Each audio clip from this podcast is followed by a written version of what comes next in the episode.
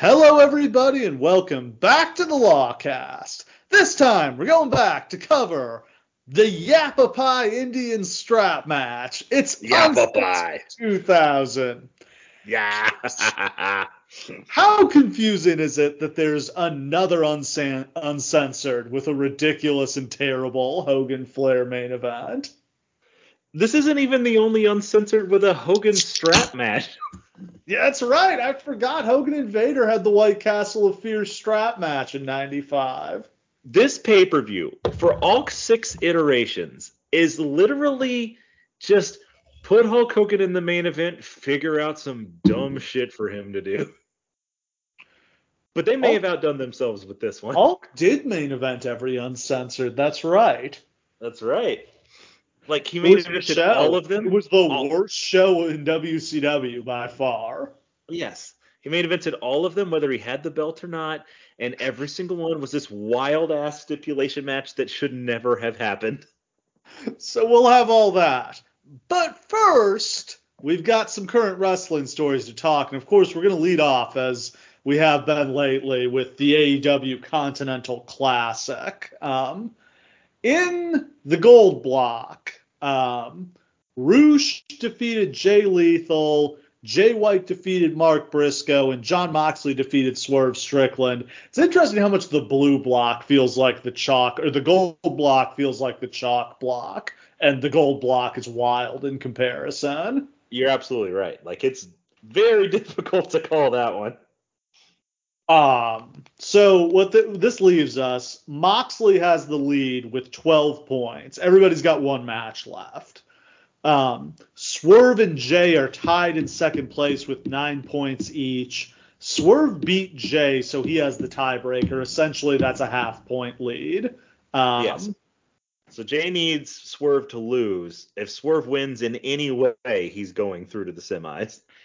Well, here's the thing. They haven't really explained what would happen if it's a three-way tie on top, which we could get. Um, yeah, if Moxley Mox loses and they both win.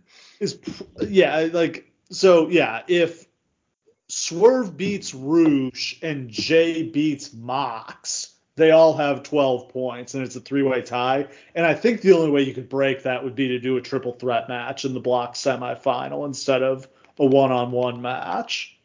Now, that sounds like a really interesting idea. I don't know if I do that as part of the first Not one of these time. Continental Classics. Yeah, because you yeah. really want to, like, get the structure over, right? So, yeah. like, I w- if it's me, I would probably have Jay and Swerve tie, but Swerve's got the, the tiebreaker because then Jay can be really pissed off about it. Yeah, that, that would be a fun Jay White meltdown. My thought is maybe Swerve loses to Rouge, and then Jay and Mox go to the time limit, and Jay edges out Swerve by one point, and then we now do Jay, Jay and then we do Jay and Mox again in the semifinals after they've drawn. I do like that. Yeah, I think that would be pretty solid. Whatever combination of those three men we get yeah. in the semis, it's the right combination. Like, they they made the right choice there. Can't really go wrong. Yeah. In the blue block, Andrade beat Brody King on Dynamite, but he lost to Claudio Castagnoli on Collision. Eddie Kingston beat Daniel Garcia, and Bryan Danielson beat Brody King. Tough week for Brody. He's gone from, you know, the leader to pretty much out of it at this point. Also, that Andrade match was the first singles loss he's ever taken in A E W. Really? Yes. I thought he got a title shot against Moxley. I don't think that he did. Maybe it was a D Q he did. or something. He won, the, he won the Royal Rampage. Yeah, but, like, they made a big deal of it. This is like, I'm sure he didn't get pinned by Moxley in that. No, case, Moxley beat him, Moxley beat him with the uh, Bulldog choke. Okay, so yeah, yeah, that was the first time anybody had actually pinned Brody wow. King. That's kind of wild. Yeah.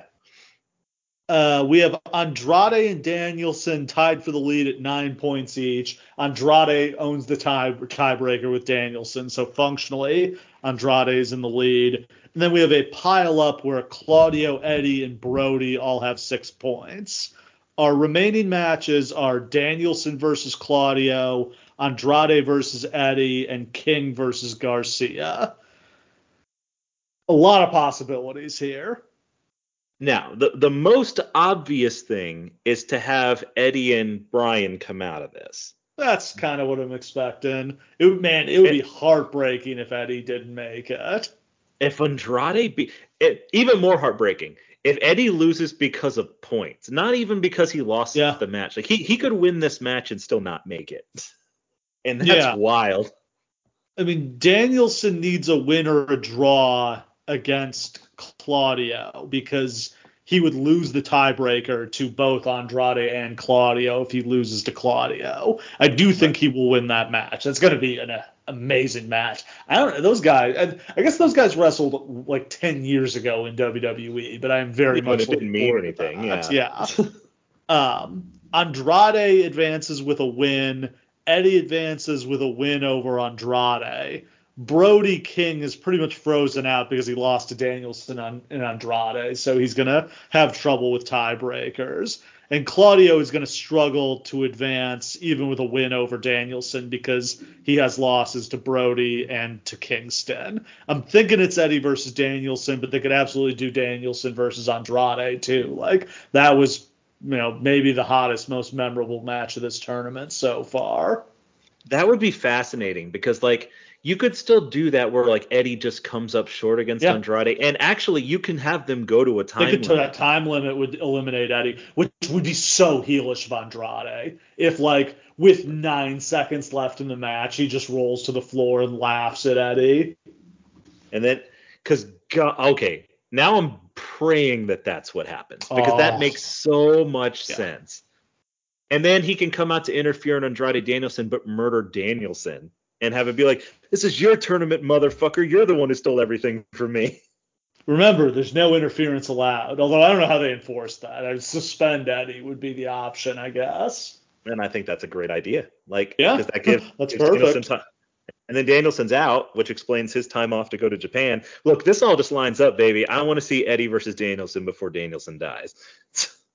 That was the, that that match they had in this tournament incredible. was incredible. I'd love to see love to see that again. I'd love to see. Dan, I mean, they'll have to get they got to get back to Danielson versus Andrade based on what happened in that match. So yeah, so this would be an opportunity to do that match again, yeah. and turn Eddie and give Danielson his next big feud. Like it just it lines up so good. It doesn't make sense for it not to happen. But I'm, there are other opportunities.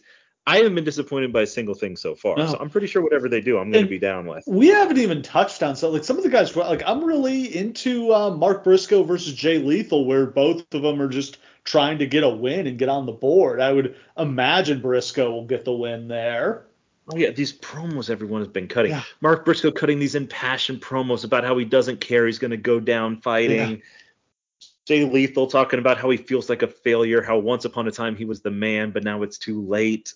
Could um, Garcia upset Brody King and get on the board? See, this is fascinating because this it feels like this whole thing has been like a thing for Daniel Garcia yeah. specifically. It's like so fucking close in all these matches. He's grown so much, though, and that would be such a gigantic upset for him to beat yeah. Brody King. And you know, yeah, honestly, like who cares if Brody King takes another loss? That's really not going to be a big deal for him.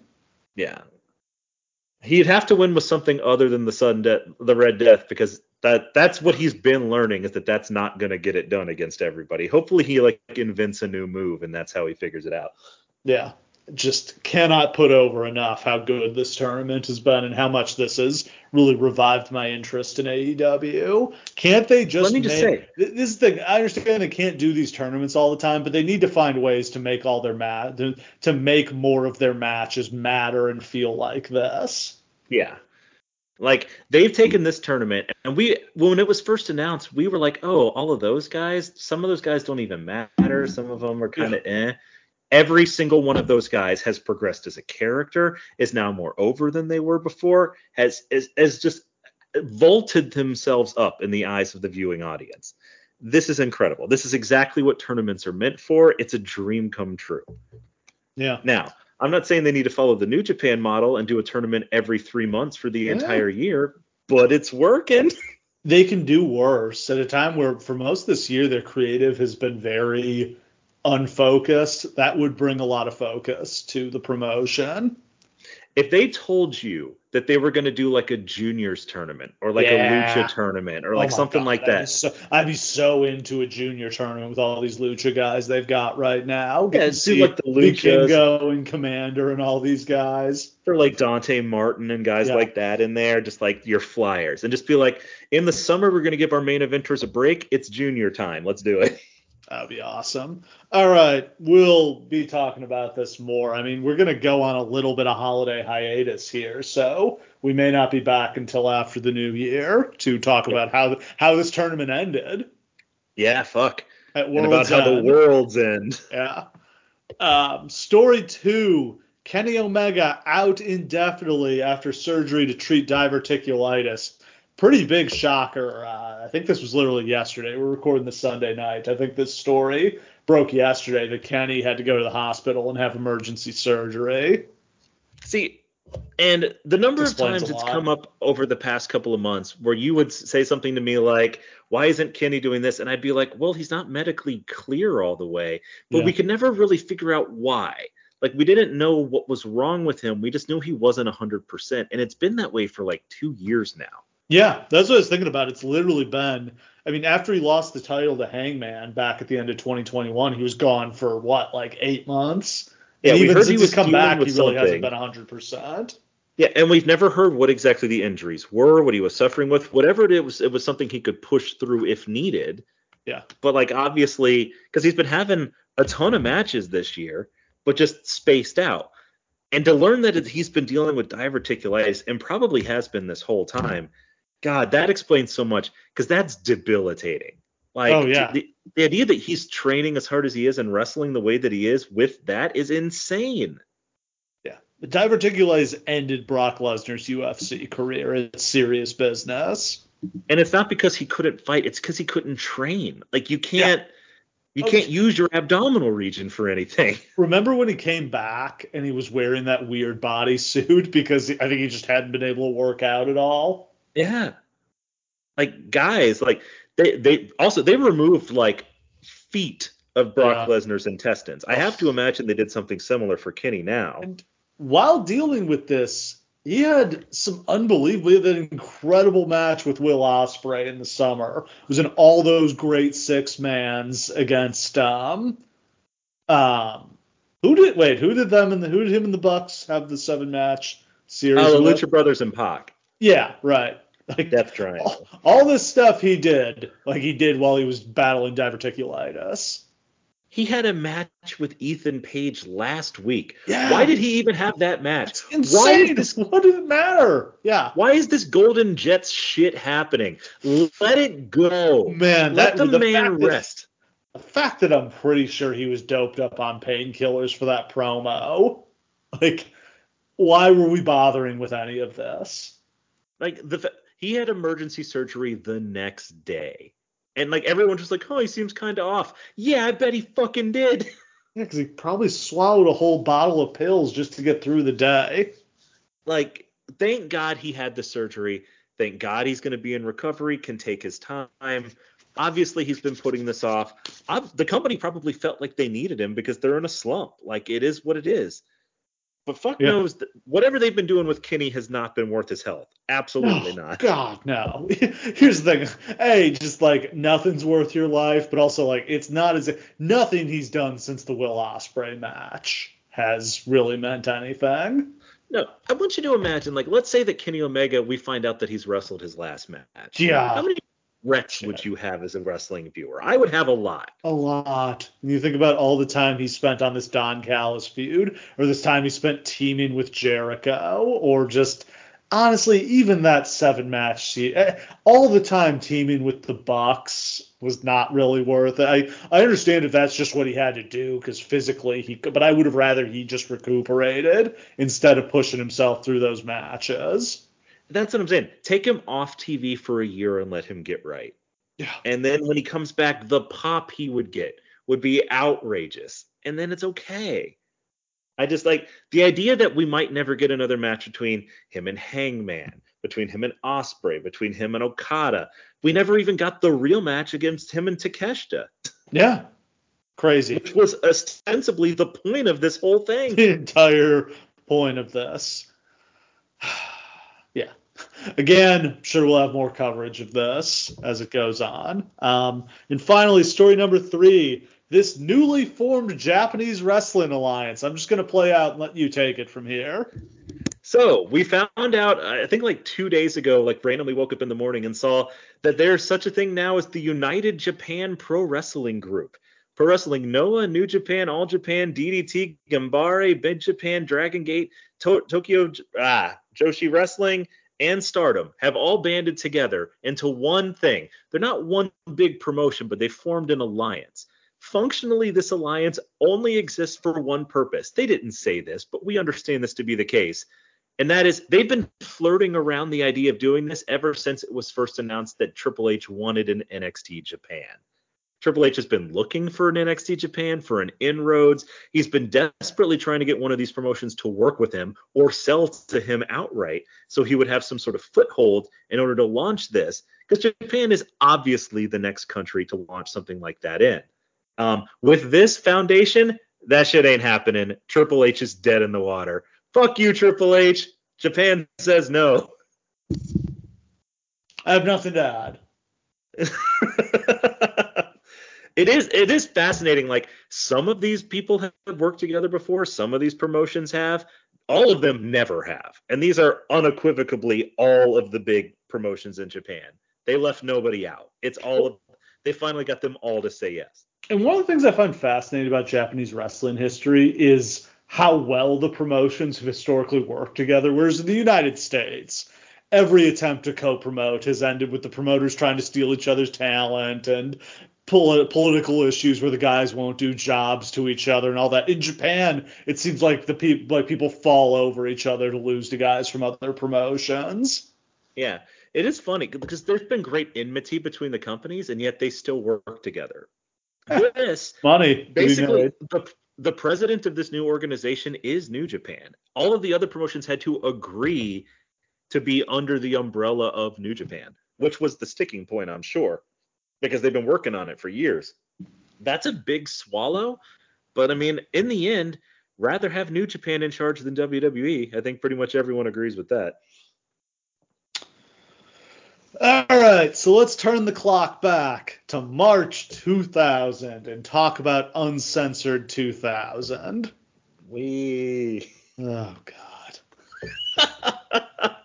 This is ex- it's exhausting watching this shit. And that's not just because of the forty-five segments per show. It just, man, and the the vibes are so bad, and it brings back the worst memories of having really loved W C W in nineteen ninety-eight and just seeing what the mess it had become was, how depressing you know it had gotten. I am so glad that we exist now in this time, because sometimes things happen before there's really a proper word to describe it, I feel like. But luckily, we've come far enough in history that the word vibes has really come yeah. about. And vi- the vibes are off is the singular perfect phrase for this time in W C W. Stank-ass vibes. It's not that everything's bad. It's not that everything's horrible. It's not that there's no good performances. It's just that the vibes are off, dude. It's just, as a fan, I think you can sense that it's rudderless, that this is just – I think by this point – like Sullivan and Nash by this point, I think, have given up on the idea that they're going to turn things around, and they're just kind of playing this. It's, you know, it's like when an N F L team fires their coach and the interim coach takes over, and it's like, okay, we're going to play the string out here, but we still have to show up for our games, but nobody really cares. Like, everybody's just trying to, you know, the coaches are all calling their networks, trying to line up a new job. The players are just auditioning to keep their spot for next year's team, and everybody's just going to try to not get hurt and give it another shot next year. As Detroit Lions and Chicago Bears fans, we've both been through that many, many times. Currently going through it. Yep, yep, yep. yep. uh, so it's Super Brawl. Sid retained the W C W title over Jeff Jarrett and Scott Hall in the main event, and Hulk Hogan beat Lex Luger in his return match to W C W. No one cared at all. No one bought the show. God, I would punch in the face anyone who I found out bought that show. And that's coming from me. Yeah. The main event of Nitro on February twenty-first was Hogan versus Lex Luger in a cage. Hogan did a nineteen eighty-five Saturday Night's Main Event promo where he was literally like behind a cage wall, you know, trying to put this match over. It just every all the Hogan look, Hogan go has gone back to red and yellow and literally is just trying to do his nineteen eighty-five Hulkamania stuff at this point. And not only does that look wrong, but he looks old. Oh. He looks older than he looked when he came back in W W E years later. Like th- he looks like ass. He looks so bad. The trunks were such a mistake. They needed to get him red, and ye- like red and yellow pants, like he would later wear in the W W F. He just looks like an old man in red diapers, just running around sad. And man, Flair Flair looks ancient too. I will I will put this out there. We have seen some old-ass people wrestle each other. We watched Vince versus Hogan, Vince versus Brett. Yeah. We've seen old men. We've seen Flair wrestle ten and then twenty years from this point. And yet, I will argue, this match right here is the two oldest-looking any two men have ever been in a wrestling ring. Ric Flair has described himself as a quote-unquote cosmetic disaster at this point. I would agree with that. His body is not looking good. Just he was start, starting to lose it at this point. He looks much better in the W W F in two thousand two, a couple years after this. He's gotten he gets into way better shape. He also he probably had like some lipo and got some fat sucked out. I mean, he's even here. He's in remarkable shape for a guy who's fifty years old here. I don't want to denigrate him. I mean, you say that, and then you go you go and look in like Bobby Lashley's fifty years old. Yeah, fair point. He doesn't quite look like Bobby Lashley. But no, Flair, those were those were long years. He lived hard. Also, Ric Flair was never shredded. No, that just wasn't the, his aesthetic. Uh, so we did Hogan versus Luger in the cage. Ric Flair interfered, so it was a no contest. Flair and Luger managed to eventually get the advantage on Hogan, and they whipped him with a belt, and then they broke Doug Dillinger's arm for some reason. I do love the idea of like the, the revenge of the cage on Dillinger, right? It's just yeah. like, hey, remember when you fucked over Sting all those years ago? Now we break your fucking arm. Well, speaking of Sting, he apparently just went home after Super Brawl, even though he was supposed to be on Nitro the next night. Maybe he heard there was going to be a thing with Doug Dillinger in a cage, and he just didn't want anything to do with that. That's very funny. Part of the problem in all of this is, like, when if you were a fan watching at home, which you, in fact, were. I was. When you saw, when you saw it was going to be Hogan Flair again, wouldn't you just roll your fucking eyes and be yes. like, can, can these guys wrestle anybody else? Anyone? Just, and to me, even as, you know, an eleven-year-old or whatever, it was just transparent that, like, they're trying to, like, turn back things to the past. Like, they're doing a match that used to be a really big match and hoping there's still some juice left in it. And, like, every wrestling company is guilty of that sometimes. Yeah. But, like, when you're putting all your hopes behind that, like, no. Not that I see – here's the problem. Hulk Hogan is such a big star. And none of these new guys you got coming up are. So, like, how do you, like, breach the gap between, like, the, your mid-carders and wrestling Hulk Hogan? It just doesn't feel like that's possible. Well, I think Hogan should probably just be a heel because I think he was much better as a heel in W C W. I think he could have done – there would have – if you, you can get – Bischoff, you know, is willing to come back as an on-screen performer. So I think doing something where Bischoff comes back to manage Hogan as a heel might have something. And then you need Hogan to put – I mean, you can build to – another big Hogan Goldberg match because we only ever had him wrestle one time. There's probably still some equity there. That's not bad. And like heel Hogan still has some heat against some of these guys. Like heel Hogan against babyface Sid is fascinating. Yeah. Like I would Hogan actually just, be into that. Hogan just being terrified of Sid would be awesome.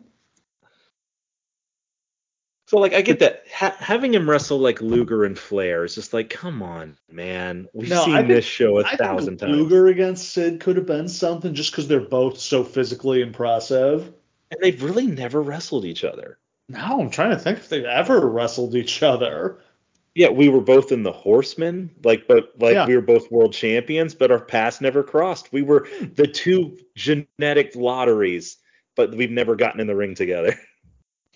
So the next week on Nitro, because they put Jimmy Hart in that coffin on wheels, the ambulance, Hogan sure. makes the ultimate challenge to Ric Flair for a Yappa Pie Indian strap match.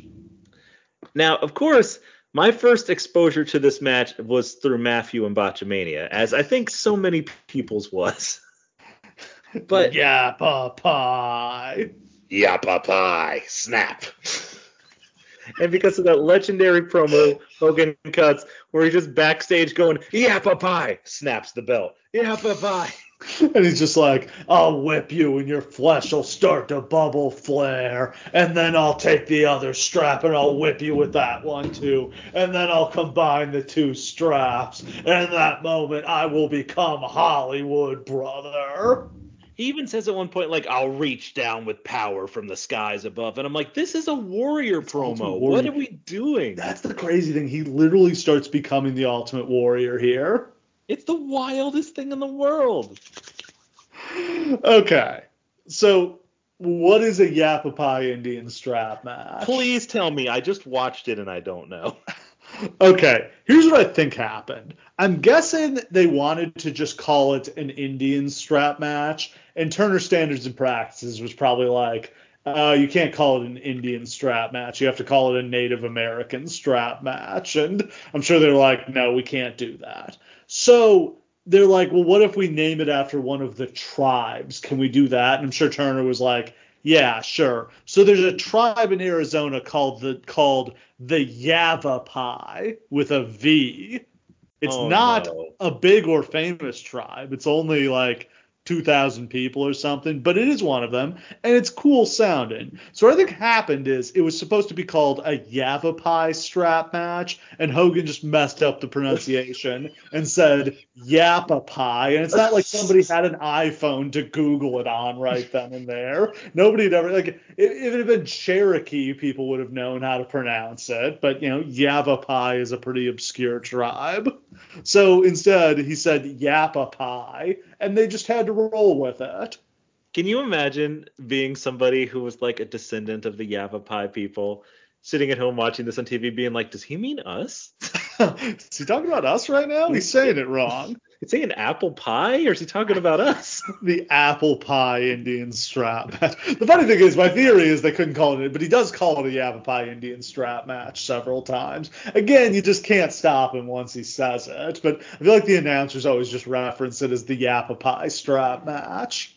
I just, why can't it just be a strap match? What does it being a Native American strap match have to do with literally anything? I mean, I've heard that the, I've heard stra- like the Indian strap match is a thing, but I don't think it differentiated at all from a normal strap match. Yes. And I feel like usually the quote unquote Indian strap match just always involved like Strongbow or Tatanka. It was Wahoo McDaniel, yeah. yeah. Wahoo, yeah. Like, and the other thing, how did they think a strap match was going to get over into like a main event strap match in two thousand?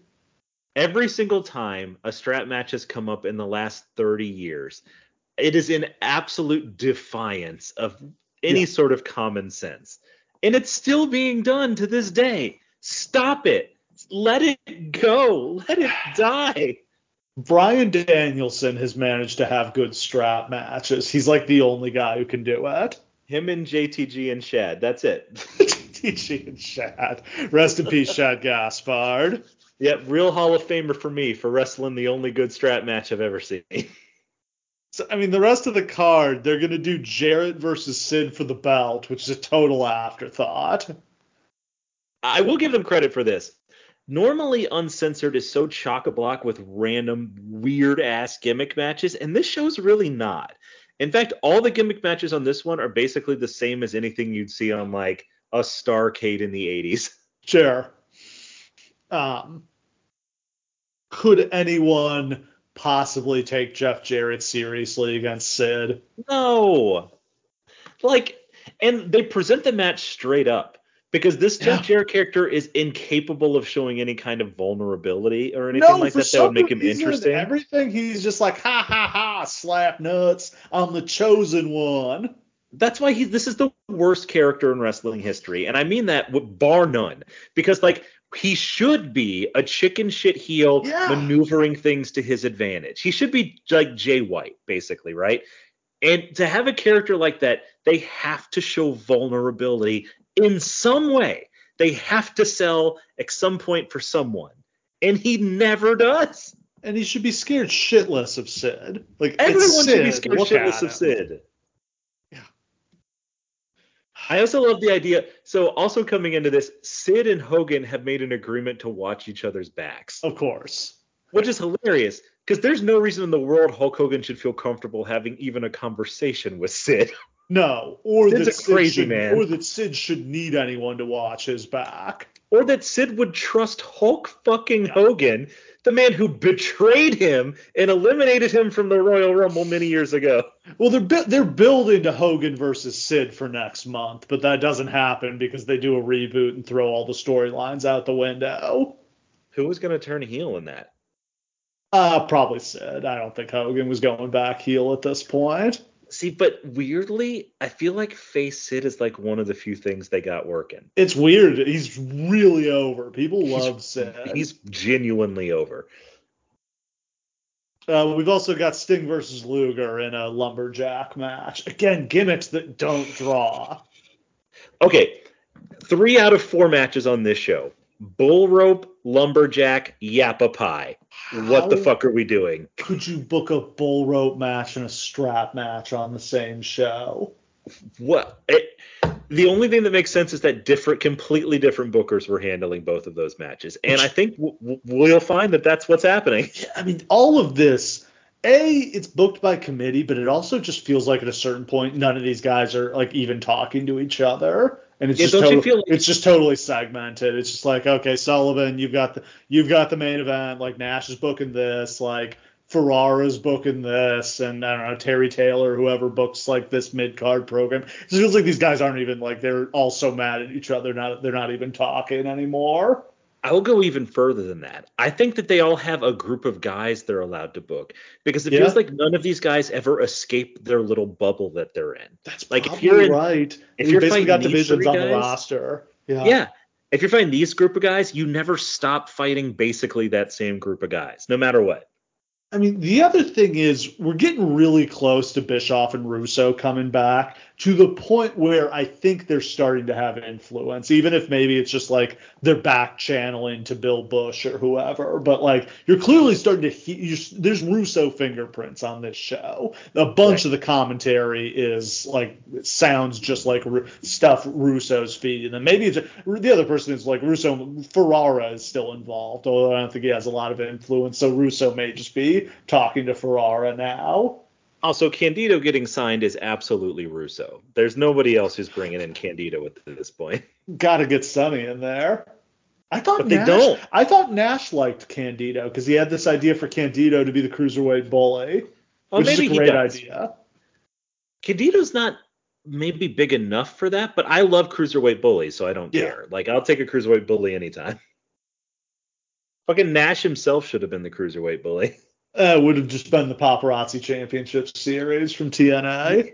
Yeah, the most entertaining television in the yes. history of wrestling. I agree with you, Steve. That's exactly what these shows could use is just a lot more Kevin Nash. Like the fact that they Nash hasn't been around very much while he's injured is a bummer because Kevin Nash can get backstage segments over where he's just sitting around shooting the shit with people. What we learned in T N A is that no matter how bad your product is, you just need a couple of entertaining things to get you through the broadcast, and then you move on to next week, right?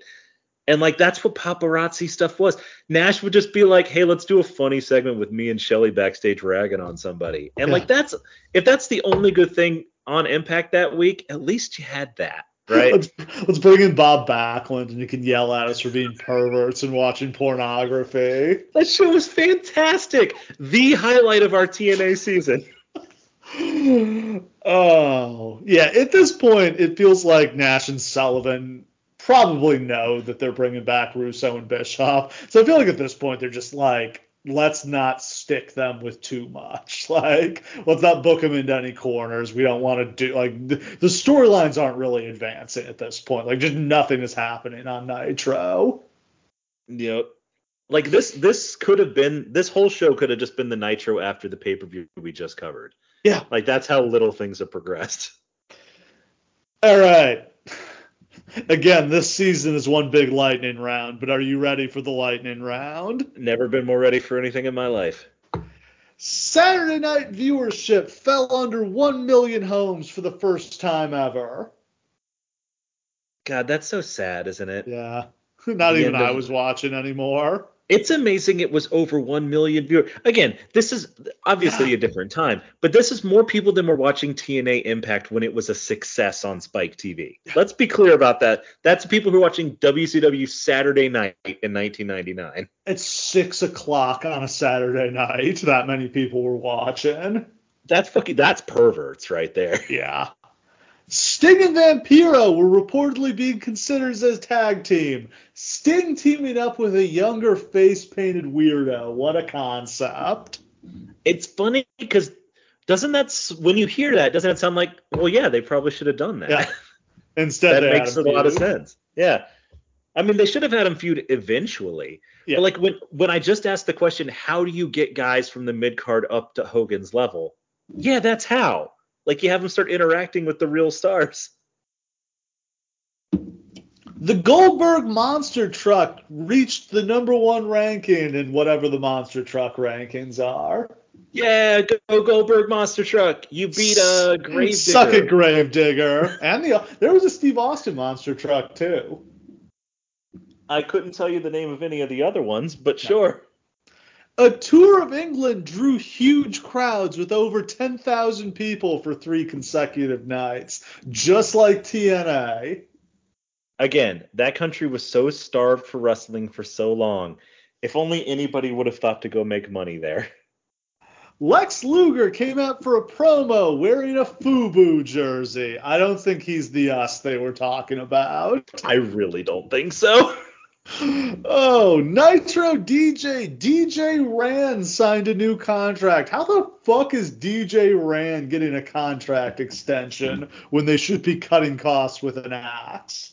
Also, Nitro had a D J? Yeah, he really only played during the commercials. This, I mean, it was a co- it was cost savings because I think by this point they've let the Nitro girls go. Yeah, I mean, they, they've transferred all the Nitro girls they think they can use into on-screen performers, and they let the rest of them go. So why are we still paying this guy? Brian Knobbs shaved off one of the Wall's eyebrows while he was passed out on the European tour. What if a proud I was in tra- charge, such a proud I would be pretty annoyed when guys did this specific one, because now he looks like an asshole on television. Granted, the Wall already looked like an asshole on television, but still. Like, don't mess with the guy's look. This tradition in wrestling of, like, if you pass, or you just, like, fall asleep, we're going to do something fucked up, dude. It's like, why aren't you allowed to sleep? Yeah, this is the thing. I'd be staying, like, taking, like, those trucker stay-awake yeah. pills. It's, like, there's no way you're going to catch me by myself.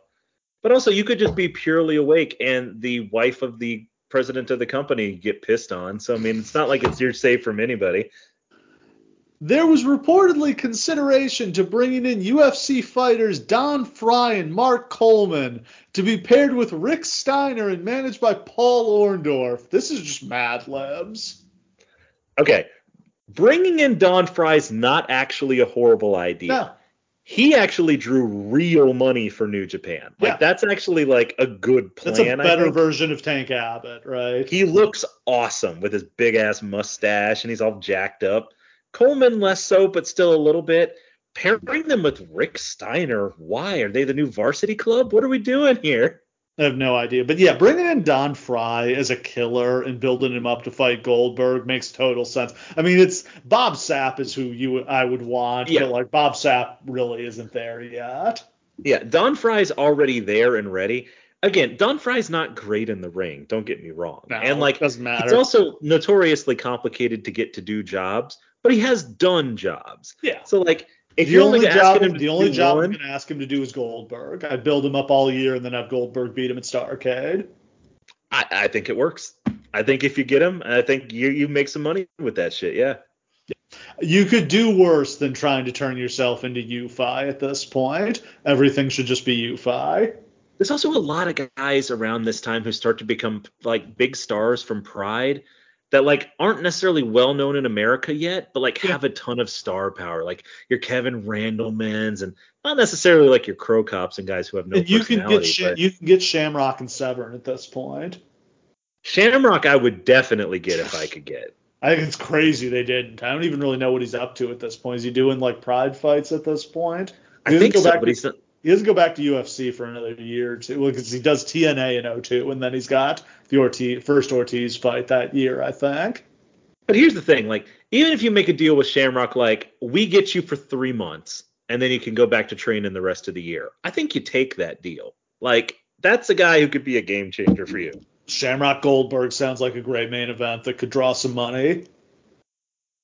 We are dangerously close now to doing the thing where, like, it's going to be a bunch of fakey fake bullshit in every other segment, and then this is the real shit.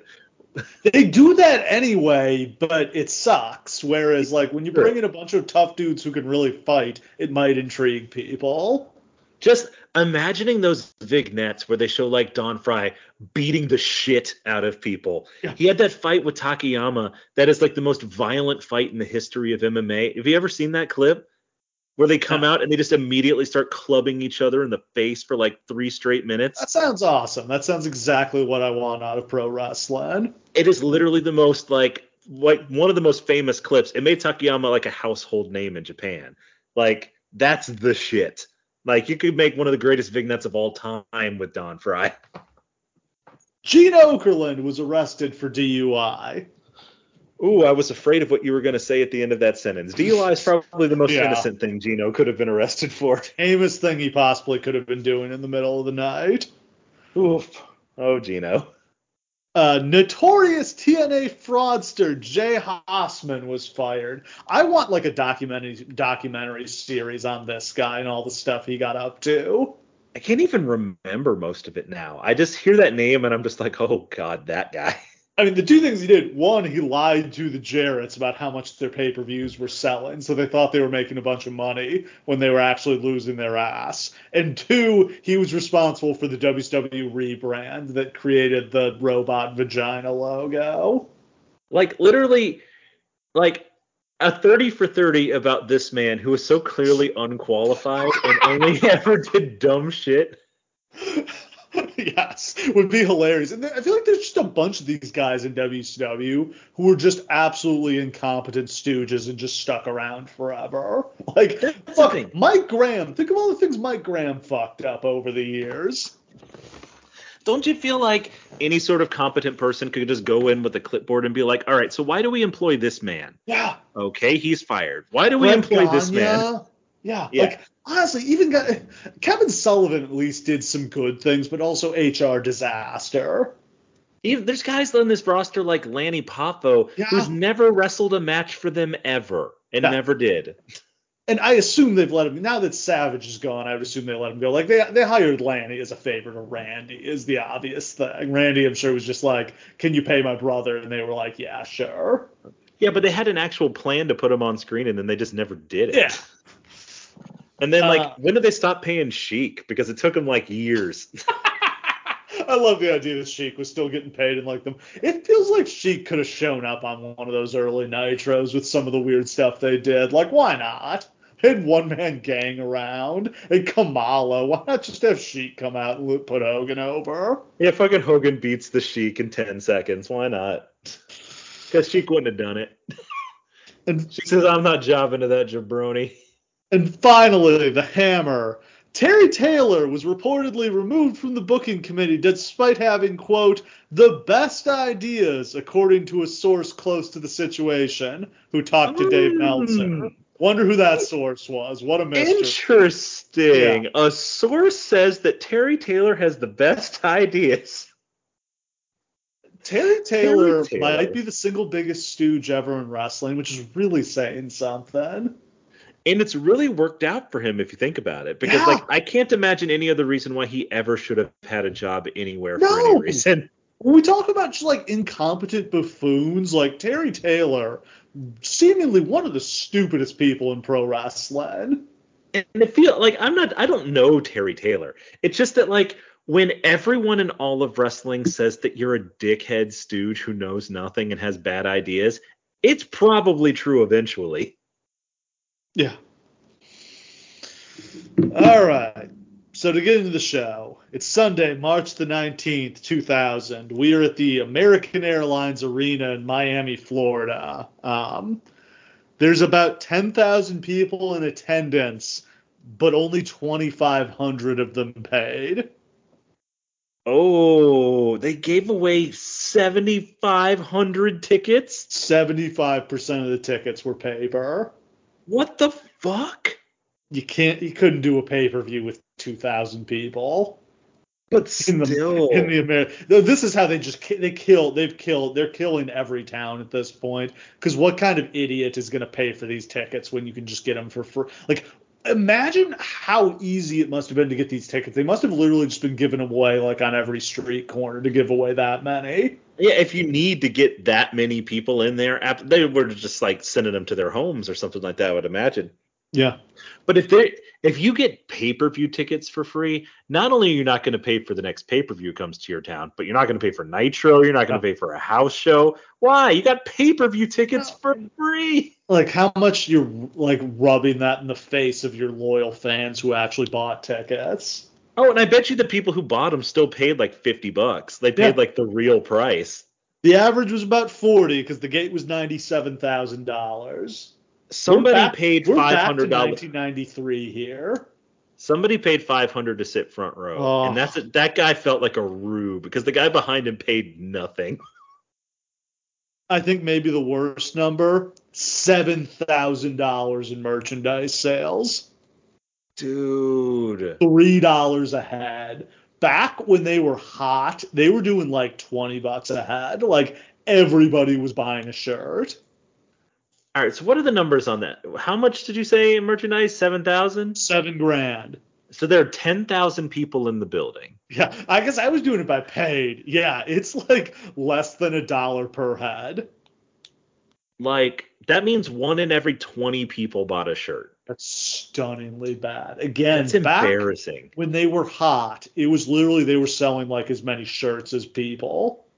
Like, even today, like W W E, we agree it's during a boom period, but like it's so much easier to buy shirts online. At yeah. the time, you could really only buy them at the venue. If you wanted a wrestling shirt, you had to buy it there. Even now, the lines are out the fucking door to get shirts at the mer- merch stands. Like, to think that like you could go there, that means no one was in line, Steve. No one. you no, could have just walked, walked right through. Um, walked up to get my Brian Knob shirt. I got another incredible number. They sold like over two thousand tickets the day of the on sale. They sold ninety-five percent of the tickets the day they put them on sale. Nothing what? about the pay-per-view drew at all. Okay, but this is fascinating for two reasons. Because one, that's not the worst like oh. first day sales you can imagine. No. Which means they had they still had some rabid fans. Yeah. And then nothing they did on television in any way added to that number. Nope. Incredible. That's the buy fascinating. zero point one three for sixty thousand buys.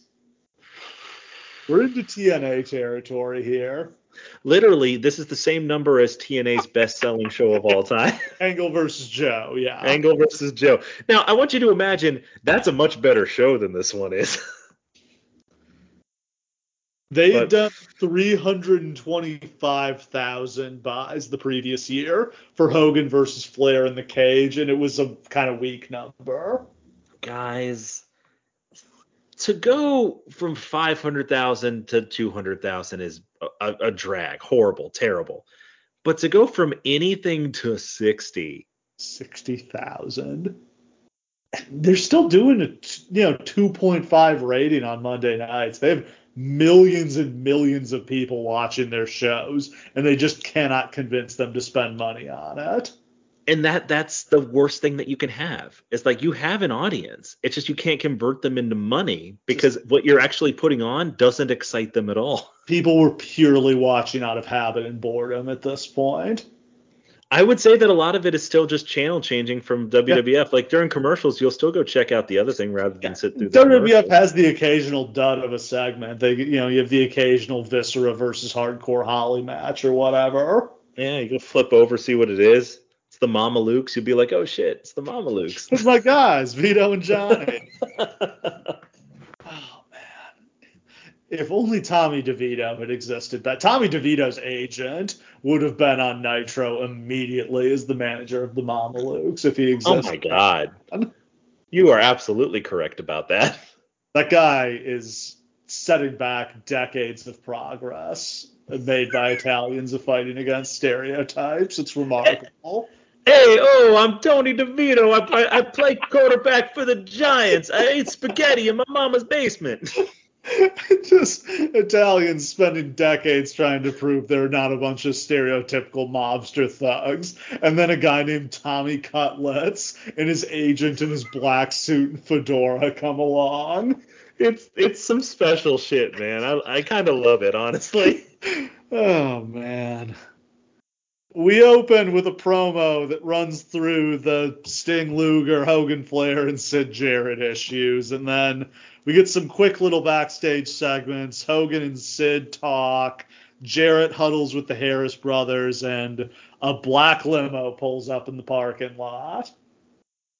So Jarrett's thing is that the Harris brothers are like, uh, uh, boss, uh, you got a plan for how we're going to beat Sid tonight? Because they're worried. Because yeah, they should right be play. worried. And he's like, nah, don't worry about that, slap nut. I got a plan for that. We will later see that he does not have a good plan for that. Narrator, he does not have a plan. I have to confess, I don't remember who's. I, like, I watched this show the other day, and I don't remember who's in this limo. We'll see. It's in my notes somewhere, I'm sure. Oh, yeah. Oh, yeah. Uh, opening match for the Cruiserweight title. We've got The Artist defending against Psychosis.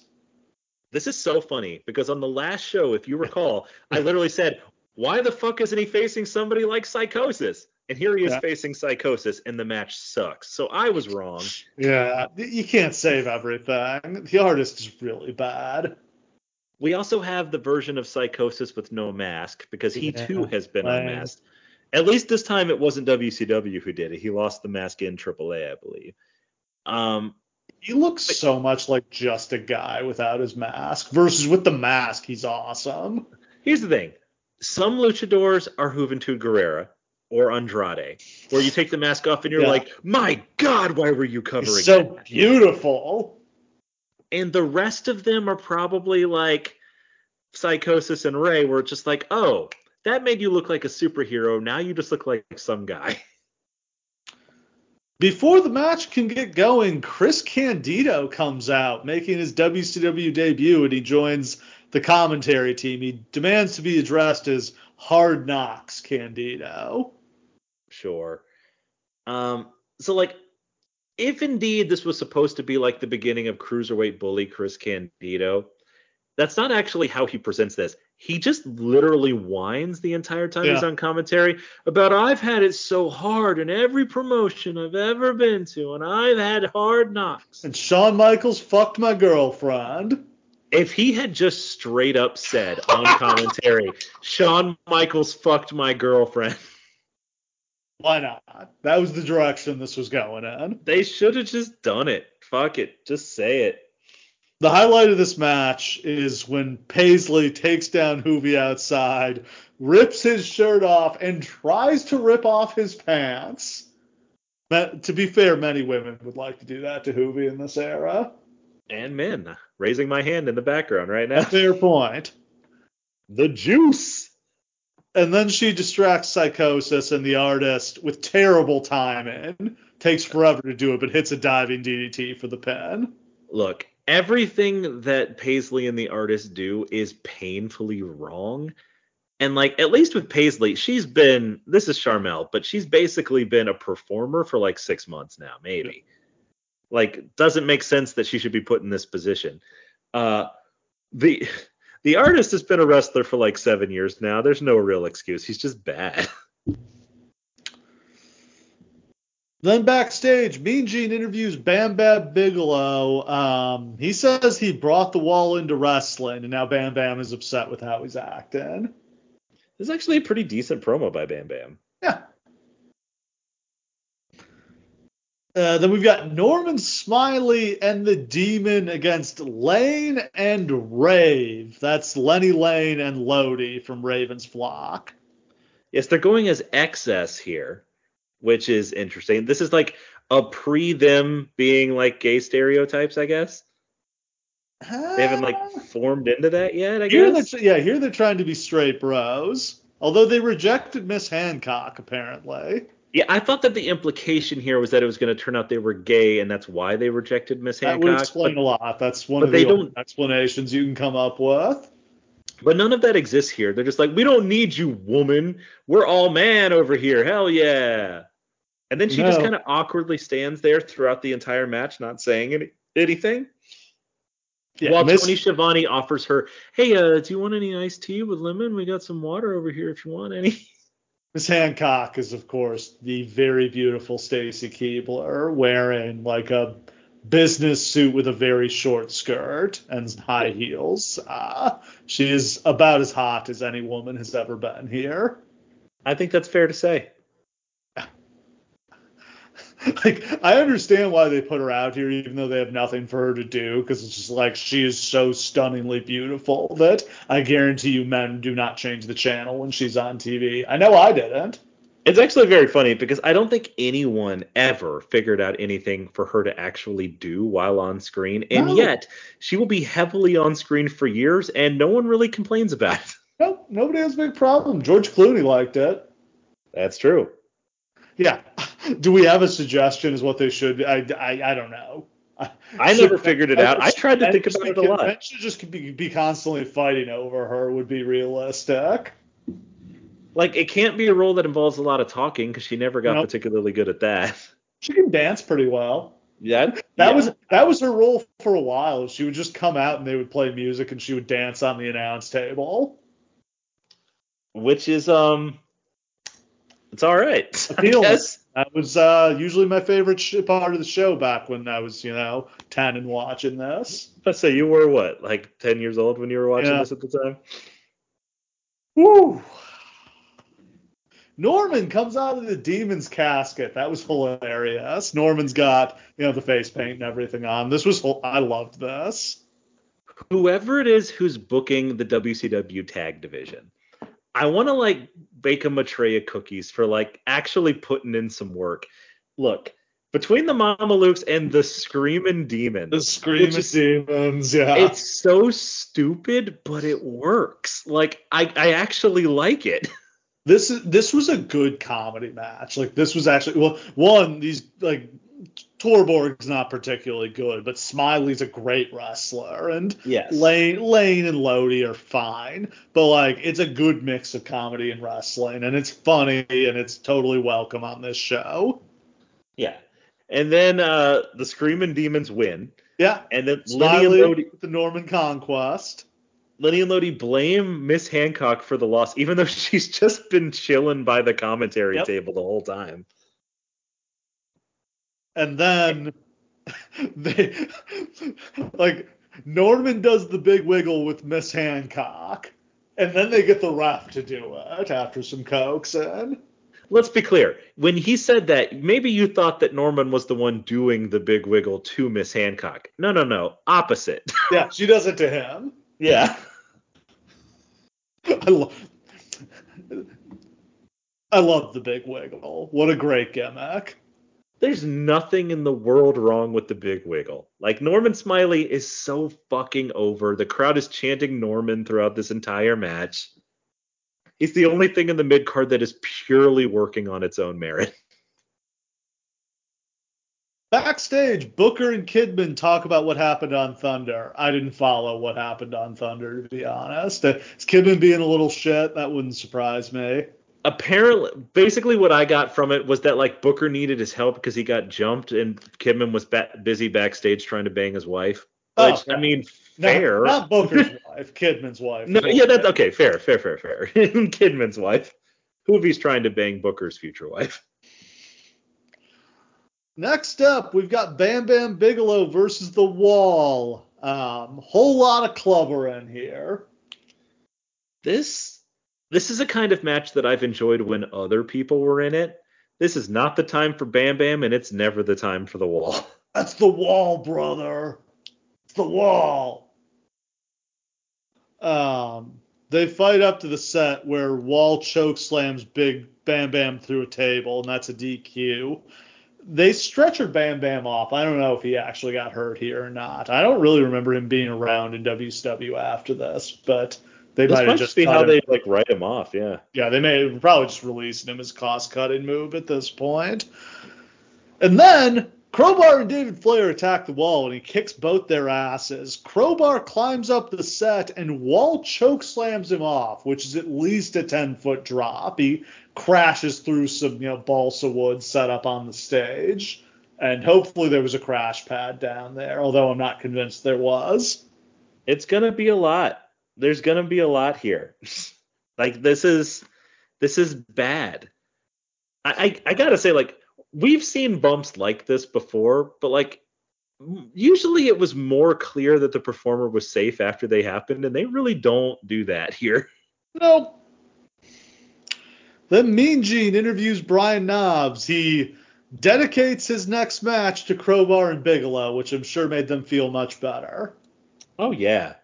Also, like, Crowbar's a horrible heel, sort of, still. Yeah, right? Even though they're feuding with uh, the Wall now? I'm not sure. Are there, again, are there really any faces and heels in this promotion at this point? But as of like a week before this, like, Crowbar was part of a horrific heel stable that was like kidnapping people. Yeah, I don't know. Okay, whatever. I guess it doesn't matter. I just you, I think you're putting too much thought into this. This is more thought than I think any of the writers put into this. That's that's true. You got me there. Then for the hardcore title, we've got three count against Brian Knobbs. Three count are the hardcore champion. Even the announcers have to admit this is a low point for the hardcore title. Which is so funny because it's the hardcore title. Like, let, let's let's just repeat that. A dark point for this belt. The, the illustrious meaning- history of the W C W hardcore title. Maybe the most meaningless title belt that has ever existed in any company. It's up there. I don't know why it took Knobbs forever to come out here. That is true. Like, I don't know if he was did just you get, did you get lost on his way to the ring or something. Somebody was trying to convince him not to go out and have this terrible match he's about to have. Just go home. I, I enjoyed this. I know. Look, I, I'm a sucker for the three count stuff as much as anything. This is maybe the sloppiest they ever were in a match. Like, I don't think any move performed in this match went as planned. So the rules are Knobbs has to pin all three members of three count to win, and it's three on one at all times. That's a good idea. I love the idea of someone as big as Knobbs just blasting through three count. Like, that's a cool plan. Each member of three count climbs a ladder and jumps off onto Knobbs, including Moore doing a swanton bomb that I guess missed. He misses by like a foot. Yeah. Like, he is not close. Knobbs, again, though, it's the W C W ring. So it's yeah. so tight. To go that, straight like, down. You got to go straight down. Knobbs then pins Helms after holding up a chair to his face and hitting it with a mop. Sure.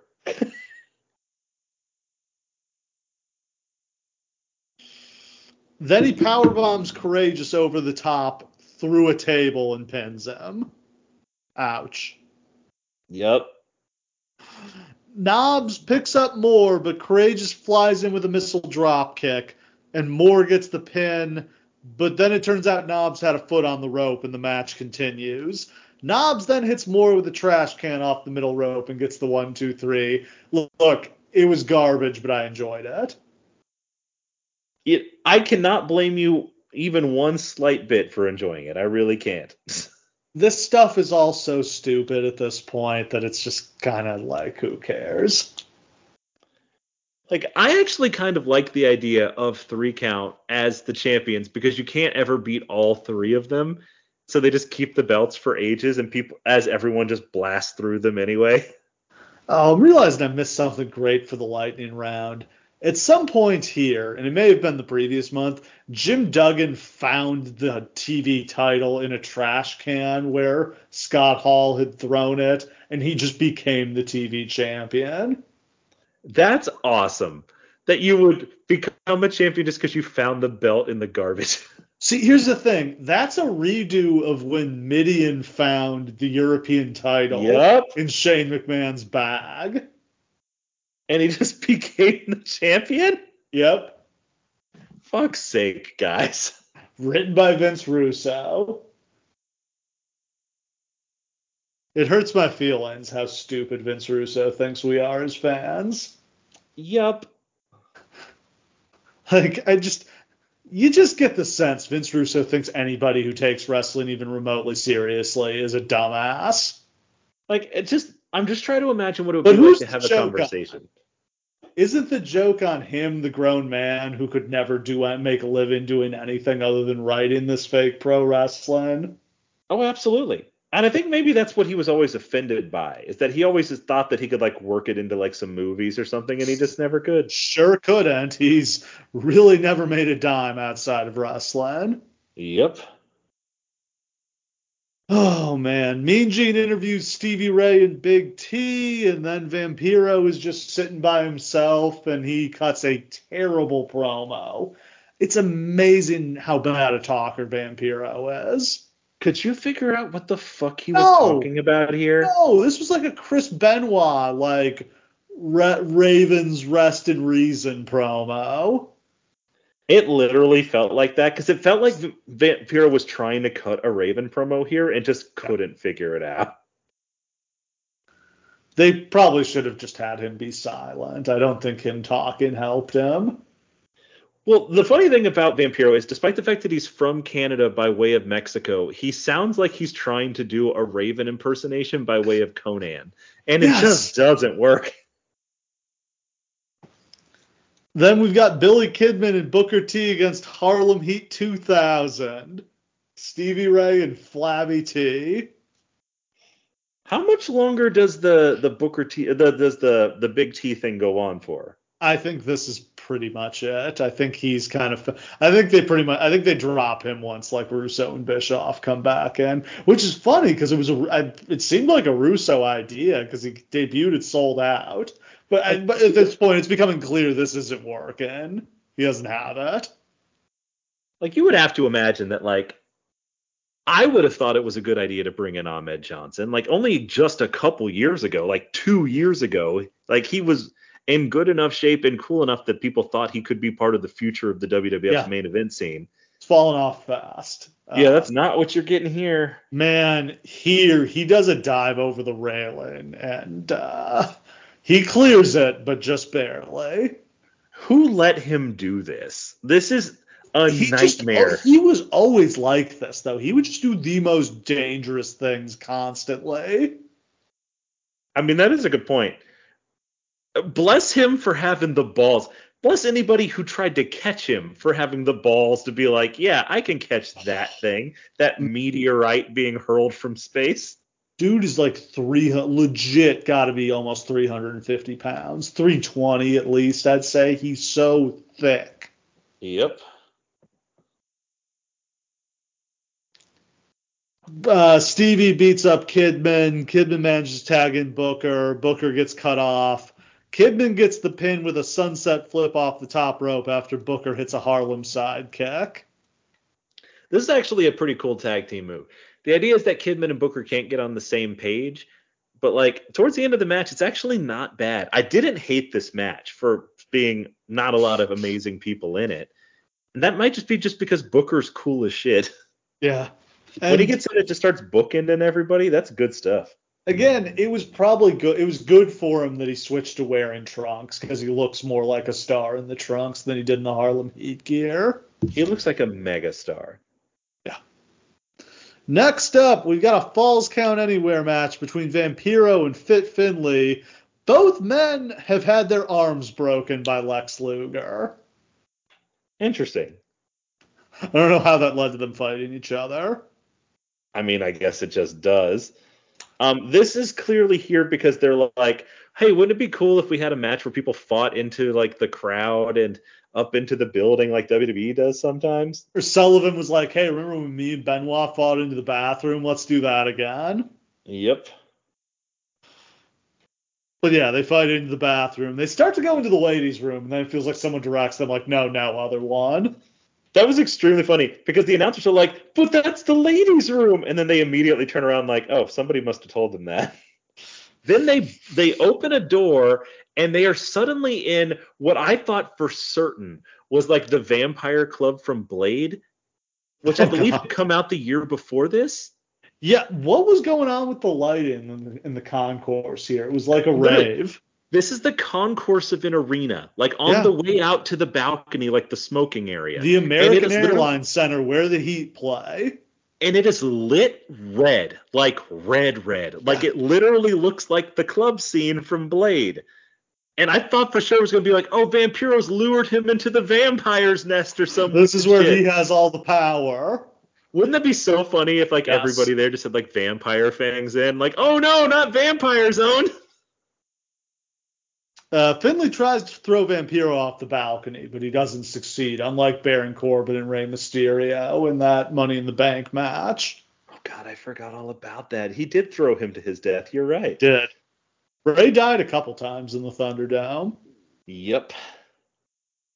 Uh, Finlay backdrops Vampiro on the concrete, but Vampiro comes back and hits his Michinoku driver finisher to get the pin. Honestly, they do a good job with this as Vampiro celebrates with the fans, and the announcers really put it over. Like, Vampiro made his bones beating Finlay in a hardcore match. This is not bad. No. You know, this show so far, not a not the disaster I was expecting. Here's the thing. If this show was the undercard on a show with, like, a decent main event, we would have been like, you know what? Actually, good shit. Totally fine. And Mean Gene interviews the Mamelukes in Disco Inferno. Hell yeah. Now the show begins. Oh, for the tag titles, we've got the Mamelukes defending against the Harris Brothers. Now, in here's the Axis the Powers Explode match. The Axis Powers Explode. God damn it, Steve. Really an insult to have the Harris Boys come out to the N W O theme, but I guess that's the point. Is there still an N W O, or are they just no. doing this for heat? No, it's just been it's just Jarrett and them at this point, because Nash is gone and Hall is gone and Brad is gone. It's just Jarrett, but again, that's the heat, is like these pricks claiming to be the N W O. They're the end of it. Just these guys. All four men wrestling in slacks here. Again, that's just W C W two thousand. Nobody dresses like a wrestler in this promotion anymore. I've made the joke so many times. Like, it seems like there was a, a sale at Dockers, and every single motherfucker on this show was wearing the exact same pair of ironed black Dockers with creases. Every single person. The Wall, the Prince, everyone. Knobs and Finlay wearing the exact same, like, mechanics vest that they stole from, like, Bubba Ray's gym bag. I just don't... How is everyone identical?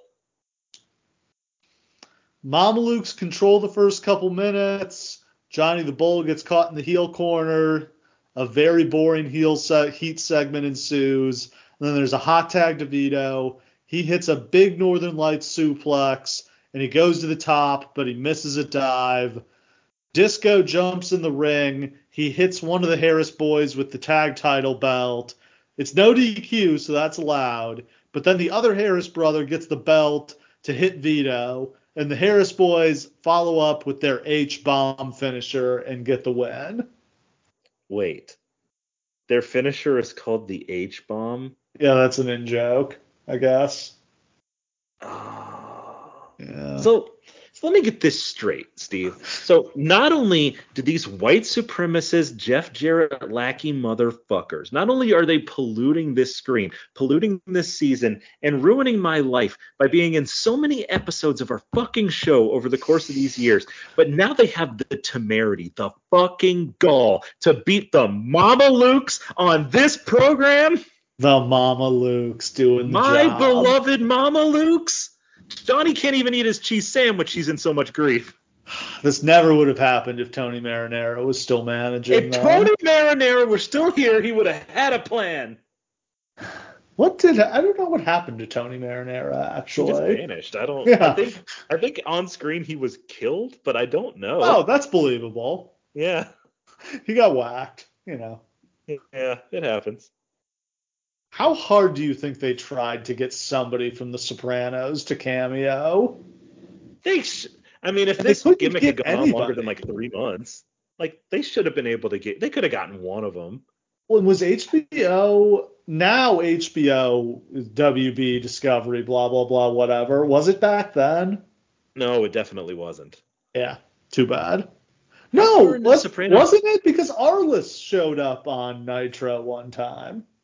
I don't think they had like a deal though. I think he just did. Or am I yeah. wrong about that? Just, well, I mean, now they're the same parent company, but I don't remember what the like. How long have The Sopranos been running at that point? It only been on for a year. Started, I think it started in ninety-eight.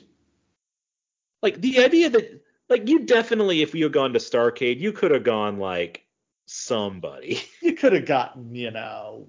Paulie Walnuts. I'm not, not saying you're going to get James Gandolfini, but like... No, you're not getting James Paulie Gandolfini. Walnuts or Syl. Yeah. Yeah, you could have gotten somebody. The therapist to run down and interfere. Uh, Mean Gene interviews Finley and then Luger and Flair. Yep. These were some very not notable backs. Man, they were making Gene earn his paycheck, though. Yeah, we, we like usually they like to mix it up. Like they do like some in a commissioner's office and some walking into the arena and then like one or two with Gene. Tonight it's all Gene promos. They put no thought into it. Then we've got a Texas bull rope match as uh, Dusty Rhodes takes on Terry Funk. Hell yeah, this is the good stuff. Apparently Dusty got to book one match on this show. I love the idea of like Sullivan and Nash being like, we only got eleven matches. We need it. We only got ten matches. We need another one to fill time. I got no ideas. Do you have any ideas? No. Fuck it. Let's call Dusty. I bet you he's got an idea. Got to book my son in a bull rope match. Him and oh, Funk. Baby, you got to put on the bull rope with my son and Terry Funk. So of course Dustin turned on Funk after Super sure. Bowl. Like, it lasted two weeks. I mean, here's the thing. They're referencing the legendary Funk Rhodes feud. I've never seen, like, where did that even happen? Was that in like, the Amarillo territory in the seventies? Dude, I don't think they ever feuded. I, they must. This is like a thing of of lore though, because the ninety-three like stud stable feud with Terry Funk and Arn Anderson and Bunkhouse Buck against Dusty and Dustin was based on that feud too. But I don't know when it ha- like it's so old. I don't even know when it happened. It was like re- like old school territory days, pre-Starrcade. I think. And this is just like straining my wrestling memory. Maybe Florida. The West Texas Rednecks feuded with the Funk Brothers in Florida. Yeah, I think that, that would make be, sense. That's in the seventies. That would have been like the early seventies. Yeah, like but that's when like Dusty really was breaking stre- in. Really stretching here. Like again, I'm watching this ten years old. I don't. I barely know who Dusty Rhodes is. Like, you, I basically just know, know Dusty Dustin Rhodes, Rhodes like is. the fa- the fa- I, I knew Dustin because I knew Gold Dust. I didn't know anything about the Natural though. Yeah, that's the thing. You wouldn't have known his run here before, and no. You might not have even really known that he was Dusty Rhodes' son, if you that's even knew who that was. Yeah, I mean, I knew I knew Dusty as like the weird fat color commentator from Saturday Night. Right. And so now, Gold like, Dust I just has, need everybody listening at home to understand you couldn't just go on Wikipedia back then and read about all of wrestling history. Like, for you as a ten-year-old, Goldust has now come to W W F to defend the honor of his dad, the weird fat commentator from W C W yes. Saturday Night, to fight the old man commissioner to who you fight, don't know any to fight Chainsaw Charlie. Cool, great, let's do it. It was like, what? Oh, T- Chainsaw Charlie's name is Terry Funk. Interesting. Yeah. Because you would think when he came in that this was his first run, because until he feuds with Flair, they don't mention he was ever here before. Apparently you win this one by pin or submission, not by touching the corners. Then it's not a bull. Why is the bull rope yeah. even there? That's a dog collar match. Dog collar match would have been better. I don't. I can't really express to you guys at home why dog collar matches are good and bull rope matches are bad. Because they're violent. Because you're on a chain. And you can do the, like, hook together at the neck thing feels a lot more dangerous. Yeah. Like, and the fact that it has to be, like, pinfall or submission, like, that makes it more brutal to me. Because that means that, like, we're going to be fucking chained together by the neck until one of us taps out. And, like, there's no way around it. And, like, the Piper Valentine dog collar match of that first Starrcade was unbelievable. That was a legacy you can build on. I don't know that there's ever been a bad one. Punk has had two unbelievable yeah. ones in his career. One when he was the rookie and one when he was the vet. Yeah, and D- Dusty and Luke Harbour, uh, Brody Brody Lee had an awesome or Cody and Brody Lee had an awesome one. Dusty Rhodes and Brody Lee. Brody King, yeah. um, uh, what happens here? Dustin beats on Funk. A man in a chicken suit runs in, and Funk knocks him out with the bell. Who was this? I don't know. I kept waiting for the reveal of who was in the chicken suit, and we never got it. I that feels like such a Kevin Nash moment to me. I just feel like then send out uh, some like some dude in a chicken suit. Why? I don't know. We'll figure it out. It'll just be funny.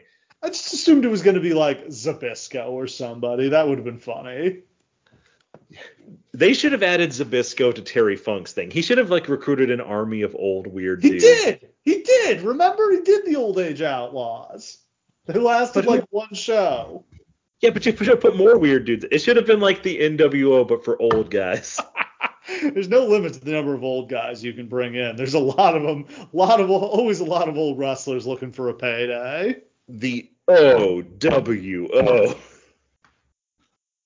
Dustin quits, but that doesn't matter. Although I don't know why it's not just a submission.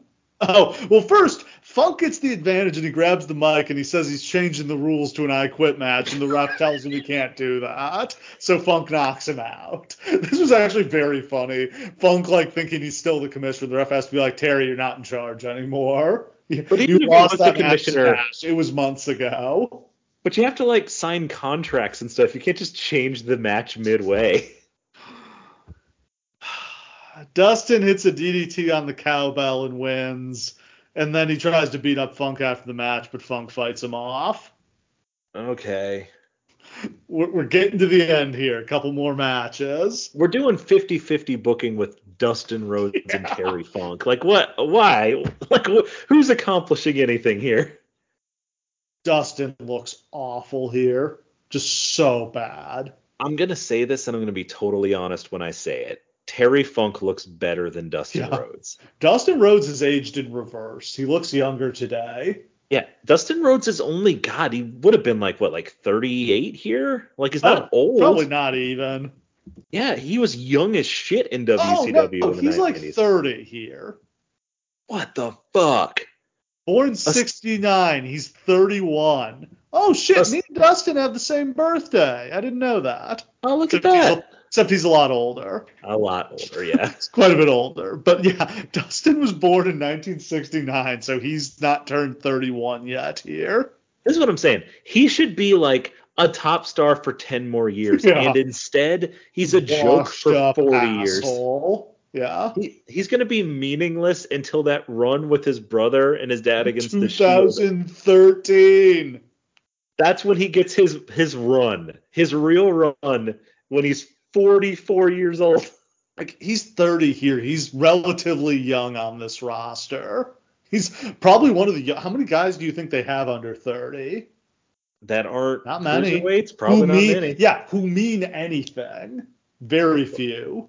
Like, if Dustin had his shit together at all, he's a guy who could be Might walk be in and be a main event. eventer. Yeah. Absolutely. Got the size, got the working ability, got the charisma, but he's just a mess. Like he's a mess. Yeah, he is on all of the drugs at this point.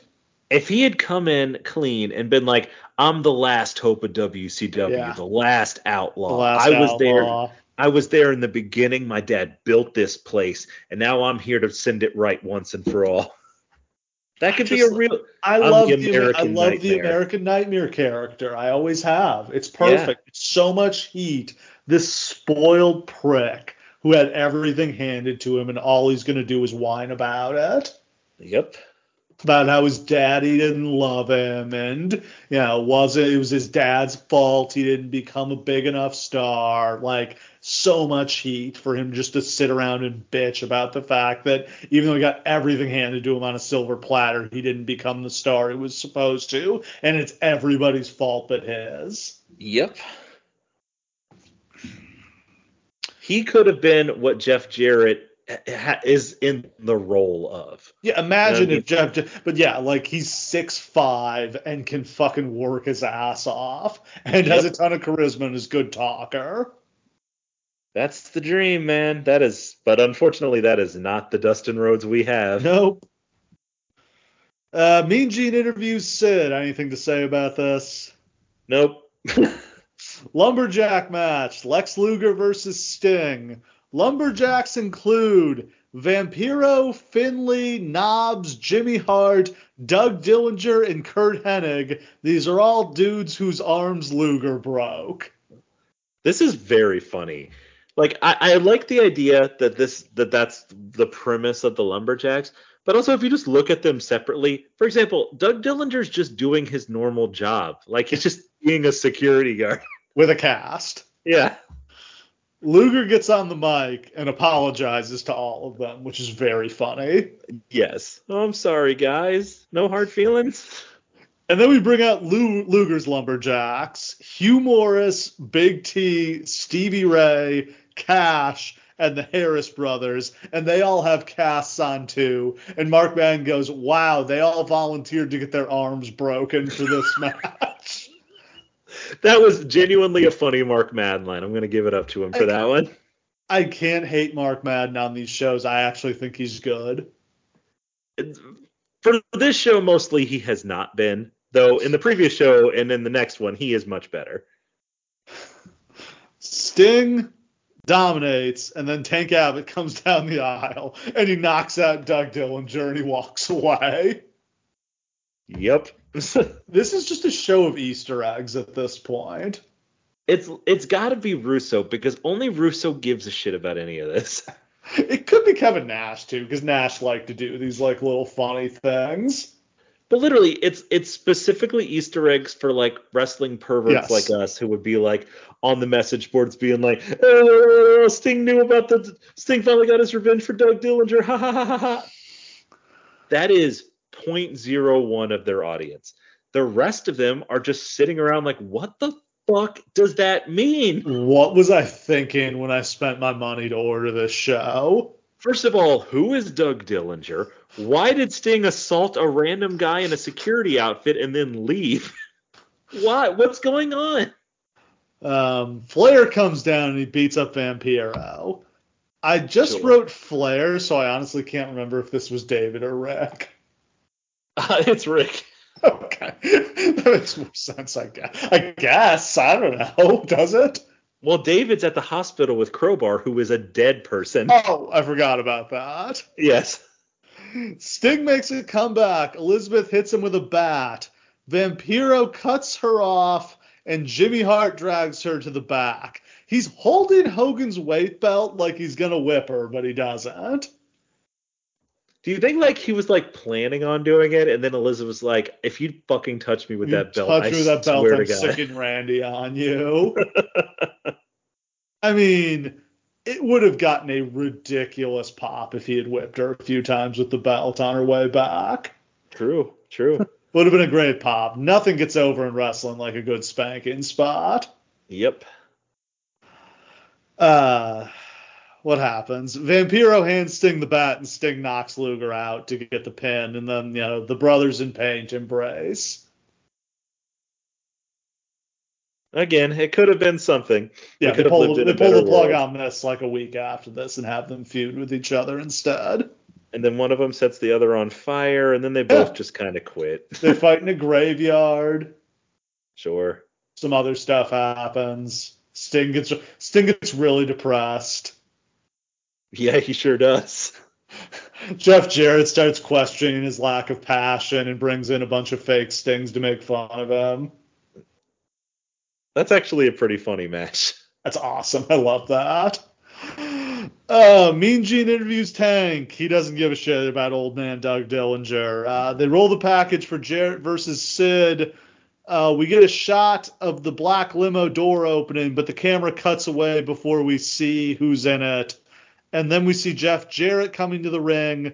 Mike Graham tells Sid there's a format change, and now Sid's match is up. The announcers are confused because it was supposed to be Flair versus Hogan. Now, earlier in the show, Mike Tenay had a great line where I don't even remember what's happening. Somebody's music starts playing, and somebody's like, well, that's not in my format. And Mike Tenay's just like, yeah, but it never is. The just lack of giving a shit from the announcers at this point is so funny. They're they, so done with all this. They've been done so dirty. I mean, from the beginning of this season, when they had to spend the first ten minutes of Sold Out explaining what the fuck was going on and what the matches we were going to see were going to be, they've just had it. Yep. Uh, okay. We got the title match. Sid defending against Jeff Jarrett. Jarrett comes out first and gets on the mic. He says if he wins, he'll have his girls flash the crowd. I forgot to mention he's got some hooches with him. He sure does. Um, they fight out to the floor and in, into the stands. Shivani says he didn't hear anything about this being no D Q or no counter. It seems so obvious this is building to Russo or Bischoff returning to do a screw job, and it doesn't happen. Like, we got somebody in a limo. There's these format changes. Somebody's changing the rules at the last minute. Feels like a trap is being set here, but no. And, like, wouldn't that have made total sense yes. for this? Because the and they also Jeff Jarrett. And what's about to happen, like, at the end of the Jeff Jarrett match into the Hogan match, seems like, all right, someone's hatched a master plan to yeah. take out Hogan. And here we are hatching it, and we're going to do it. And then it's going to be – it could be either Russo or Bischoff. Somebody comes out of the limo, and suddenly we're in a new era. Ha, ha, ha, ha, ha. Nope. Nope. The Harris brothers attack Sid and throw him back in the ring. Jarrett gets Sid in a sleeper. The arm drops twice, but not the third time. Sid makes a comeback. One of the Harris brothers holds the title belt, but Sid runs Jarrett into it. Jarrett kicks out at two. Jarrett blocks a choke slam and knocks out the ref. Jarrett smashes the guitar over Sid's head. At this point, the N W O's crooked referee, Slick Johnson, comes down, but Hogan shows up and cuts him off. This is another thing that I hate about this Jeff Jarrett character. If your whole thing was you have to find a way to get your referees bumped, but like you like artistically figured out ways to get the other guy to consistently bump them or to like secretly do it so that the ref wouldn't know, he's literally just hitting refs in the face when they know that he's the one doing it with no repercussions. This is what drives me insane. He's the chosen one. He can get away with anything. But just find some kind of artful way to do it. Because he literally just like, uh, he trips the ref and he's like, oh, hey. Uh, and then he just like smashes his head into the turnbuckle and is like, cool, that's done. On to the next thing. Um... Hogan beats up Jarrett, hits him with a leg drop, and he throws Sid on top of Jarrett, and Sid gets the pin. bullshit. Fe- it felt offensive that yes. Sid needed help. Yeah. That, that like Sid couldn't possibly have done this without Hogan's intervention. Beat Jeff fucking Jarrett. Jeff Jarrett. I mean, do they have many alter in terms of alternatives to Jeff Jarrett in the main event? I don't have a lot is the thing. I don't hate the idea of this match, but this match should be smart person Jeff Jarrett keeps sending out yeah. new things against Sid to even the score. The Harris brothers attack him. Sid eventually takes them out. Then in comes the the secret referee. Oh, no. Mark Slick Jackson drags the other ref out, and then he gets himself in and tries to fast count, but he can't quite get him. You can do this match where it works, but you still put over that Sid is awesome and a killer. But they just don't. uh, Scott Steiner then appears and smashes another guitar on Hogan's back.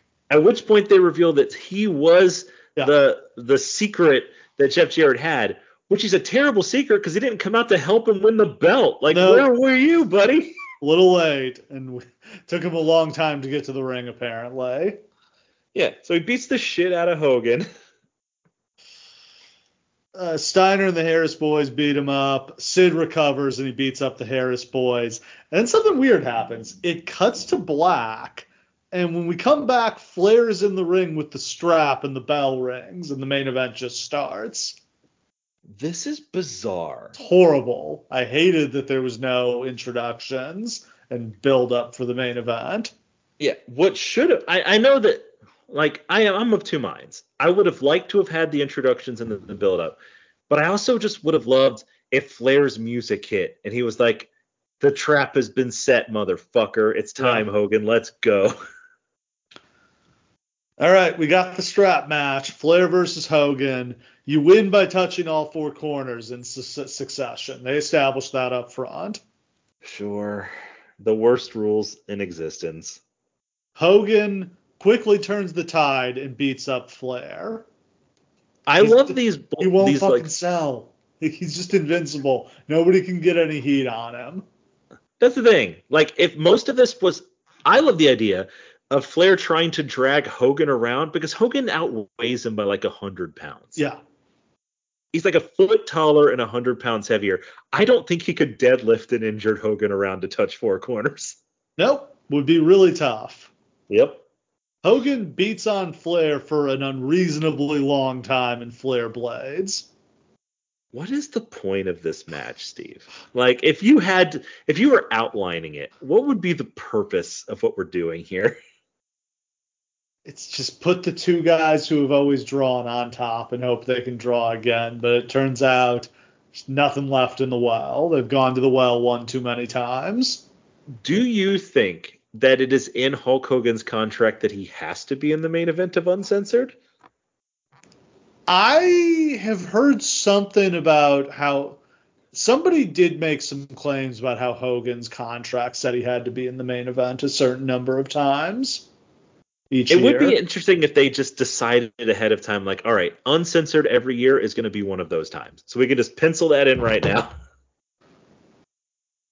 I mean, usually his matches would be the main event. I mean, he's Hulk Hogan. It makes sense. Uh, that is absolutely true, yes. But in I this mean, case, here should the, this should I mean, should Hogan should Hogan and should this have gone on? Sid and Jarrett have gone on last. Sid and Jarrett is for the title. But neither one of these matches should have happened at all. You know what? I would have been more interested in Hogan, Jarrett, and Sid and Flair, if I'm being totally honest. Like, if you just swap the two. Sid Flair. Just, this is like the amount Flair would, like, beg off from. Like, Flair would literally just scream in fear of Sid like he did the Big Show that one time. The video you could do with Ric Flair being like, I brought him into the Four Horsemen back in the eighties, and I've been afraid of what yeah, would happen if we like, crossed paths ever yeah, since. Yeah, I was really hoping I'd never have to wrestle him. That's why I made him my lackey, and, you know, worked out for a long time, but uh, I guess time's run out now. Yeah, I said I went to W W E to escape him, and then he came to W W E, and I too, fucking bailed. Oh, fuck me, and then, yeah, I left, and he did too, and he came back here, and I did too. But I don't know. Fortunately, he almost killed Arn, so they had to fire him, and uh, now he's somehow back. Didn't see that coming. Yeah, Arn cutting a promo like, I actually had no problem with the scissors thing, but Flair was like, get him out of here, get him out of here. We, I don't want to face him. We got to get him out of here. They go down to the floor where Hogan lets Jimmy Hart whip Flair. Yeah, Popeye. Finally, as Hogan is beating on Flair, Luger runs out and hits Hogan with a chair. Sure. This match is embarrassing for Ric Flair. The extent to which, it's funny, him and Hogan, like he's, it seems like he was always cool with Hogan. Hogan made him look like such a dickhead in their matches. Like Flair almost, and I know that that's Flair's thing, is that he makes the other guy look strong. And Hogan's thing is that he takes everything he can get from the other guy. Totally get that. But, like, can you remember one offensive maneuver Ric Flair has ever performed on Hulk Hogan? I can't. But, like, this one's especially egregious because, like, Hulk Hogan was already hurt. He was pa- he was knocked out when this match started, and within a minute he was up and beating on Flair. And there's no begging off. There's no Flair being smart and trying to play the angles. He Hogan whoops his ass so bad that he takes, like, a three-minute break to let his manager whoop his ass, too, and then he goes back to beating ass. So they fight around ringside for a while, which is pointless because you can't win the match out there. Yep. Then they well, finally... Okay, get... hold on, hold on. Do you have to touch the turnbuckle or just the ring post? I believe you have to touch the turnbuckle. Because you could, like, reach into the ring and grab it, right? I don't know. They finally get in the ring. Jimmy Hart pulls Flair off Hogan and gets punched for it. Sure. Flair tries to pin Hogan, which the announcers point out you can't win the match this way. Sure. Of course, by trying to pin Hogan, he gets Hogan to Hulk up. This is the most hilarious shit in the world because it's like they couldn't figure out a way to get Hulk to Hulk yeah. up without trying to pin him first. Couldn't he have just hulked up out of the figure four? Of course he could have. He should have just stood right up out of it and said, this isn't even hurt. There are no Hulkamaniacs here. Yappa pie. Yappa pie. Yappa pie strap number one. Yappa pie strap number two. I wish he had been counting them off like Brock Lesnar in that match with Cena. And he had just been like, Yappa pie number one. Whoa. Yappa pie number two.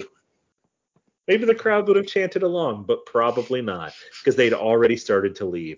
If you look into the crowd, you can see people streaming Dude, out. I would be getting the fuck. Once this match cleared about five minutes, this match went fifteen minutes.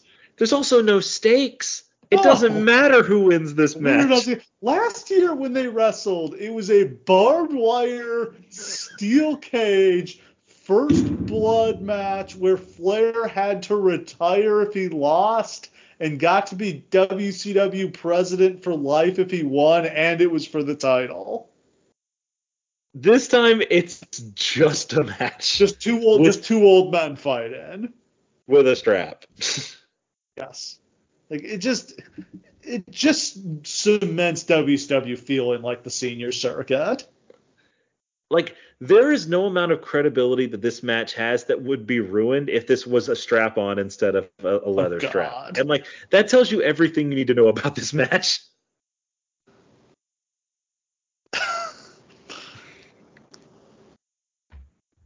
Where were gonna we? Give him, gonna give him the strap, brother. Hogan hulks up. He hits the big boot. He starts dragging Flair around the ring and touching the corners. He gets to three, and then Luger runs in again. Hogan hits the big boot on Luger, the leg drop on Flair, and then he pins Flair.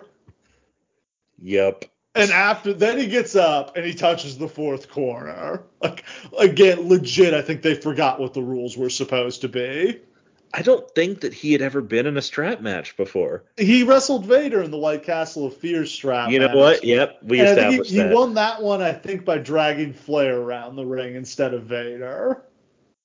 Jesus Christ. It's uncensored.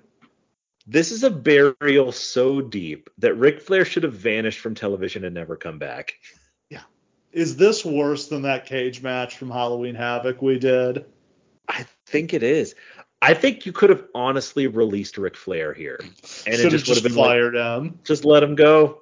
Like, there's, you are of no more value to this company.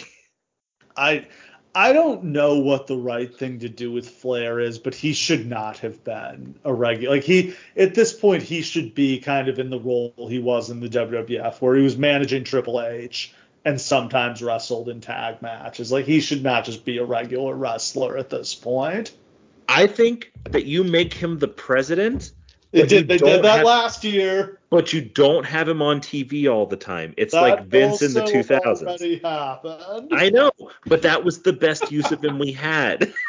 Him as president had a lot of promise. I mean, like, a lot of stuff they did in ninety-nine had promise, and it just kind of fizzled. I don't know that yeah. much of any of this stuff had any promise. Like, this, yeah. insanely, this is going to close the book on this era of W C W, if you want to call it that. You know, we're going to come back with Spring Stampede next month, and literally everything is going to have changed. It's basically a new company. You're absolutely right. But before we get away from this main event, it would behoove me to tell you that you have triggered Stump Steve by us talking about the Yappa Pie Indian strap match. Now, I'm not going to ask you about other Yappa Pie Indian strap matches. Have there been matches. other Yappa Pie Indian strap matches? I wish, and I looked. I want you to know that. But no, there have not been other Yappa Pie Indian strap matches. And also, I realize that I've been a little hard on you in the past couple of weeks. There have been some stiff ones in there. So this is going to be a relatively easy one. Also, because we've already given three of the answers over the course of this podcast. So today's trivia question for you, Steve, is knowing that Hulk Hogan has been in the main event of all six uncensored pay-per-views. Yeah. And that they have all had ridiculous gimmick matches.